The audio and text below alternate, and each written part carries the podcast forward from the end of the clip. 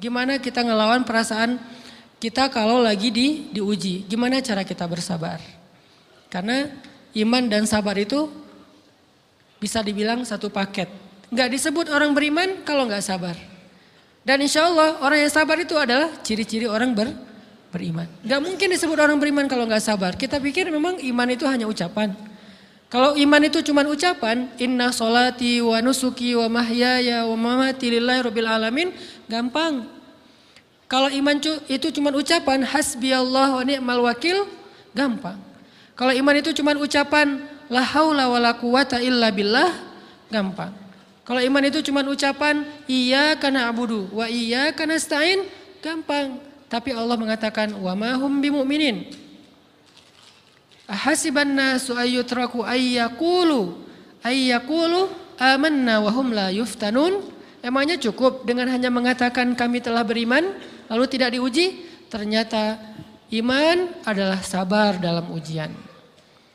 Jadi nggak mungkin orang disebut beriman sementara dia tidak sabar, sementara dia emosional, sementara dia temperamen, sementara dia orangnya meledak-ledak, sementara dia orangnya mengeluh, sementara dia orangnya berputus asa. Nggak mungkin.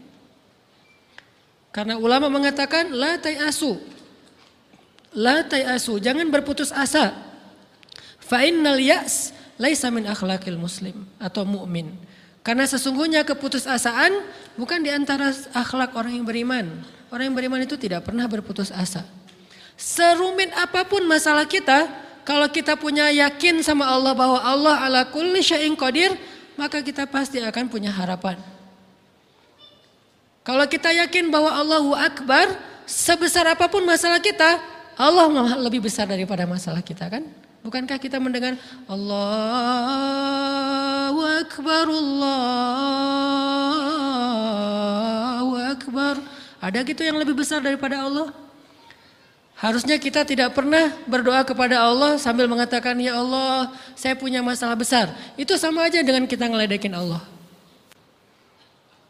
Sama aja kayak kita datang ke teman kita, kita bilang gini, eh saya mau pinjam duit. Enggak, enggak, enggak akan banyak kok, saya tahu kamu kalau kebanyakan kamu enggak akan sanggup. Kan enggak mungkin kita ngomong gitu kan ya. Saya lagi banyak hutang nih. Saya mau minta tolong sama kamu, insya Allah saya enggak akan minta seutuhnya. Saya tahu kamu juga kurang duitnya. Saya minta dikit-dikit aja lah. Kan enggak gitu kan cara kita minta tolong. Sama aja kita doa ya Allah, saya punya masalah besar. Ngomong ke Allah punya masalah besar. Kalau kita ngomong ke manusia kayak gitu wajar. Tapi ke Allah, Ya Allah saya punya masalah kecil nih. Apa? Ada hutang sedikit, berapa? 100 M. Allah kan ghaniyun, maha kaya. Jadi jangan pernah mengatakan 100 M itu besar di hadapan Allah. Kita ngeremehin Allah banget. Bukankah Allah maha kaya? Jangan pernah mengatakan bahwa musibah kita ditinggalkan orang yang kita cintai, dibully seluruh dunia itu besar di hadapan Allah. Bukankah Allah cukup buat kamu kata kamu? Inna salati wa nusuki wa mahyaya hasbi Allah ni'mal wakil. Jadi Allahu Akbar. Sehingga kalau kita berdoa ya Allah saya punya sedikit masalah. Bukankah Umar pernah mengatakan, Ya nafsi, idha daqat alaiki dunya, fala taquli ya Rabbi indi hammun kabir, faquli ya hammun indi rabbun kabir. Wahai jiwaku, kalau kamu merasakan kesempitan, kegalauan, bingung, sakit, Jangan pernah kamu mengatakan, ya Rabbi saya punya masalah besar. Tapi katakanlah, wahai masalah saya punya Rob yang maha besar. Iman dan harapan, berharap itu nggak bisa dipisahkan. Iman dan sabar itu nggak bisa dipisahkan. Iman dan berserah diri atau menyerahkan urusannya, tawakul atau kita nyebutnya tawakal, nggak bisa dipisahkan. Bagaimana kita mau menyebut diri kita mukmin sementara kita nggak sabar ketika diuji dengan perasaan? Alhamdulillah kalau kita selama ini masih bersabar dengan ujian fisik. Ujian fisik yang setiap hari kita alamin apa? Lelah, capek, pulang kerja, pulang sekolah, pulang dari kampus, ngaji. Capek kan? Belum lagi macet-macetan, belum mandi pula. Dari tadi pagi, dari semalam kurang tidur, dan segala macam. Lelah, capek, ngantuk, Kadang-kadang sampai drop kesehatan kita, kita bisa lalui itu. Enggak apa-apa, capek-capek juga. Yang penting saya pengen belajar. Jalan nih jauh-jauh, ada yang dari Sumedang, ada yang dari apa Lembang, ada yang dari Banjaran, dari mana-mana datang pengen ngaji. jarak jauh nggak apa-apa. Macet nggak apa-apa. Lelah nggak apa-apa. Habis duit nggak masalah. Tapi sampai di sini kesenggol dikit aja sama teman kita. Dalam ucapan mungkin, dalam ekspresi kadang-kadang kita senyumin nggak dibalas senyum. Atau mungkin hal-hal sepele. Itu bikin seolah-olah amal kita yang udah habis-habisan tadi jadi berkurang sampai habis pahalanya. Ujian perasaan. Kadang-kadang datang ke sini nggak ada rasa tidak nyaman sedikit mungkin dengan teman kita atau dengan orang yang di sebelah kita, akhirnya kita merasa tersinggung, akhirnya kayak jadi berlebih-lebihan di tangga, di pintu, pas keluar, di tempat wudhu, di mana hal sepele sebetulnya, tapi mengganggunya bukan fisik kita, yang terganggu bukan harta kita, tapi yang terganggu perasaan kita nih, rasa nyaman kita yang terganggu, seolah-olah hilang semuanya. Jadi nggak berarti. Ini namanya ujian teman-teman. Mudah-mudahan kita bisa istiqomah dalam masalah perasaan ini. Pertanyaan uh, sederhananya adalah gimana sih cara kita menghadapi itu? Saya juga lagi belajar, ini bukan kata saya ya, tapi saya coba merangkum dari beberapa hadis, dari beberapa ayat. Mudah-mudahan ini jadi semacam uh, apa uh, tips dari Allah, dari Rasul, cara kita supaya lebih sabar dalam menghadapi ujian, khususnya ujian perasaan. Pertama, saya mengambil dari hadis riwayat yang diriwayatkan oleh yang diriwayatkan dari Abu Hurairah, hadis Hasan.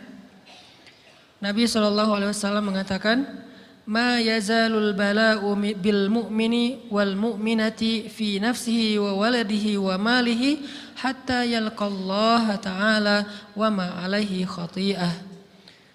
Tidaklah seseorang selesai diuji, baik dia laki-laki orang yang beriman atau perempuan yang beriman, baik itu ujiannya terjadi pada dirinya atau melalui anaknya atau melalui hartanya, artinya ujian harta, ujian fisik, ujian perasaan, sampai dia bertemu dengan Allah dan dia tidak punya dosa. Apa maksud dari hadis ini? Ujian itu tidak akan berakhir kecuali kalau dosa kita sudah habis. Allah akan menguji kita terus untuk membersihkan diri kita dari dosa. Sehingga yang harus kita coba bangun awareness dalam diri kita kalau lagi diuji, Allah pengen membersihkan dosa saya nih. Sehingga kita ridho dengan ujian, bukan ikhlas ya. Kalau ikhlas ibadah. Kalau ujian, ridho, rela. Saya ridho ya Allah, walaupun ini berat. Saya ridho ya Allah walaupun saya berharap engkau beri jalan keluar. Saya ridho ya Allah walaupun saya berharap ditolong oleh Allah. Tapi tetap ridho, ridho diberikan ujian itu sambil berdoa diberikan jalan keluar, ditolong, diberikan keajaiban. Cuman gak mau mengeluh. Dan berdoa meminta jalan keluar bukan mengeluh, itu ibadah. Berdoa itu ibadah dalam Islam. Sehingga Allah suka banget sama hamba yang berdoa. Allah suka dengan hamba yang curhat. Nabi itu kalau lagi curhat, doanya aja bisa berjam-jam cuma doa doang tuh. Kayak hadis Aisyah pas lagi cemburu malam-malam kan. Aisyah lagi tidur, ini jatah malamnya Aisyah. Tiba-tiba dia nyari-nyari raba-raba, Nabi nggak ada, dicari di kamar mandi nggak ada. Biasanya Nabi sholat di sebelah Aisyah. Wah curiga nih jangan-jangan ke rumah si Fulan. Dicari ke rumahnya, ditelepon nggak aktif mungkin lagi dicas, datang ke rumahnya. Ketuk pintu. Hafsah, Nabi di rumah kamu enggak? Enggak Aisyah, beneran, beneran. Cari ke rumah Sofia. Sofia, Nabi di sini enggak? Enggak, beneran, beneran. Cari ke rumah Maria. Maria di sini enggak Nabi? Enggak. Ke mana ya Nabi? Rumah istri-istri yang lain enggak ada. Pas balik ke rumahnya, ngelewat masjid, ngelihat Nabi lagi sujud di Masjid Nabawi, di mihrab. Dan Aisyah mendengar Nabi menangis sambil berdoa. Dan sujudnya itu seperti membaca satu juz Al-Quran. Dan itu isinya doa nangis. Robbi, Robbi, Robbi, Robbi. Jadi kalau kita katakan nggak usah banyak berdoa sama Allah malu, justru Allah suka kepada hamba yang berdoa. Justru sebaliknya, kalau kita jarang berdoa atau enggan berdoa, buat Allah itu orang sombong. Allah nggak suka hamba kayak gitu. Kamu nggak butuh saya, sama kayak kita lagi ada masalah, punya teman yang punya kelebihan harta, terus kita kayak bingung gitu nyari ke sana kemari pinjaman, dia nggak dikasih tahu. Pas dia tahu dari orang lain, dia ngomong apa? Kamu nggak nganggap saya ya? Emangnya saya bukan teman kamu? Kok kamu punya masalah keuangan tapi saya nggak dikasih tahu, malah saya tahunya dari orang lain, tersinggung kan? Kalau teman kita aja tersinggung, apalagi Allah. Kamu punya masalah kok nggak ngomong ke saya, wahai hambaku? Bukan berarti Allah nggak tahu, Allah tahu, cuman Allah Berhak, bukan ingin ya, berhak untuk dilibatkan. Allah berhak untuk dicurhatin. Allah berhak untuk dijadikan tempat kita untuk habis-habisan menangis dan melampiaskan masalah kita kepada Allah dalam bentuk curhat-curhat dan doa. Sehingga kalau kita berdoa, ya Rabbi, Allah langsung ini korib, mendekat Allah kepada kita. Jadi teman-teman yang dirahmati Allah, kalau kita punya masalah, kita coba bangun awareness, oh Allah pengen membersihkan dosa-dosa saya nih. Terus kita berdoa, ya Allah bantu saya, ya Allah tolonglah saya, istighfar. Saya kadang-kadang ngerasa nih, kalau ada dosa, ada kesalahan, ada kekeliruan yang saya lakukan misalnya gitu, kalau saya nggak kuat istighfarnya, bentar lagi akan diuji sama Allah. Ujinya macam-macam, alhamdulillahnya ujiannya masih ketahan. Pasti diuji sama Allah. Kalau istighfarnya nggak kuat, taubatnya tuh nggak kuat, langsung diuji sama Allah. Dan saya langsung sadar, oh benar berarti yang tadi ini lagi dihapus sama Allah nih. Perkencang lagi, perkuat lagi istighfar. Kenapa? Karena kalau istighfar kita kuat, berarti kan dosa kita dihapus dengan istighfar ya. Otomatis ujian kita durasinya berkurang. Makin kuat istighfar, makin berkurang. Kalau istighfarnya udah mantap, udah selesai, Allah cabut tuh ujian kita. Diganti dengan kebaikan. Jadi teman-teman kita coba sadari, oh kalau Allah menguji saya, emang saya banyak dosa. Sebelum kita mencari kambing hitam, nyalah-nyalahin orang lain, sebelum kita marah kepada orang lain, kadang wajar kita marah kepada orang lain gara-gara ucapannya, komennya, teks dari dia, wajar. Tapi sebelum itu marah dulu kepada diri kita atas dosa dan kesalahan kita yang baru saja kita lakukan. Atau yang dulu kita lakuin dan belum benar-benar kita tinggalkan. Kalau kita ngerasa banyak dosa di masa lalu sebelum kita taubat, hijrah, berarti mungkin itulah alasan kenapa sekarang kita diuji setelah hijrah. Kenapa agak-agak harus apa uh, jungkir balik setelah kita hijrah? Kenapa harus sedikit berdarah-darah setelah kita hijrah? Anggap aja itu untuk meng, apa, mengkifarat, membersihkan dosa-dosa kita yang telah lalu. Supaya apa? Supaya kalau kita pulang kepada Allah, kita pulang dalam keadaan bersih dan itu pasti akan menjadi orang yang paling beruntung. Daripada nanti diberesin di akhirat, mending diberesin di dunia kan. Soalnya kalau diberesin di akhirat itu lebih berat. Akhirat itu perlakuannya beda dengan di dunia. Di dunia kalau kita salah akan di apa dibalas oleh Allah kalau kita belum taubat, dibalas oleh Allah sama. Tapi di akhirat ukurannya beda. Sehingga heran ya, kalau ada orang yang merasa beruntung lolos dari hukuman dunia, dia pikir dia udah lolos dari hukuman Allah, Mending dia beresin deh di dunia daripada nanti di akhir berlarut-larut. Itu bahaya banget. Kalau buat saya pribadi dan saya yakin teman-teman juga kayak gitu, nggak mau ada masalah di akhirat, mending masalah di dunia aja. Tapi masalah di dunia juga kita nggak mau berlarut-larut, pengen cepat dimudahin sama Allah. Caranya istighfar, istighfar, istighfar. Tidaklah Allah memberikan kepada kita ujian kecuali salah satu alasannya pengen menghapuskan dosa. Idza kathurat dzunubul 'abdi walam yakun lahu min amalin liyukaffiraha fabtalahu Allahu bil hazan liyukaffiraha.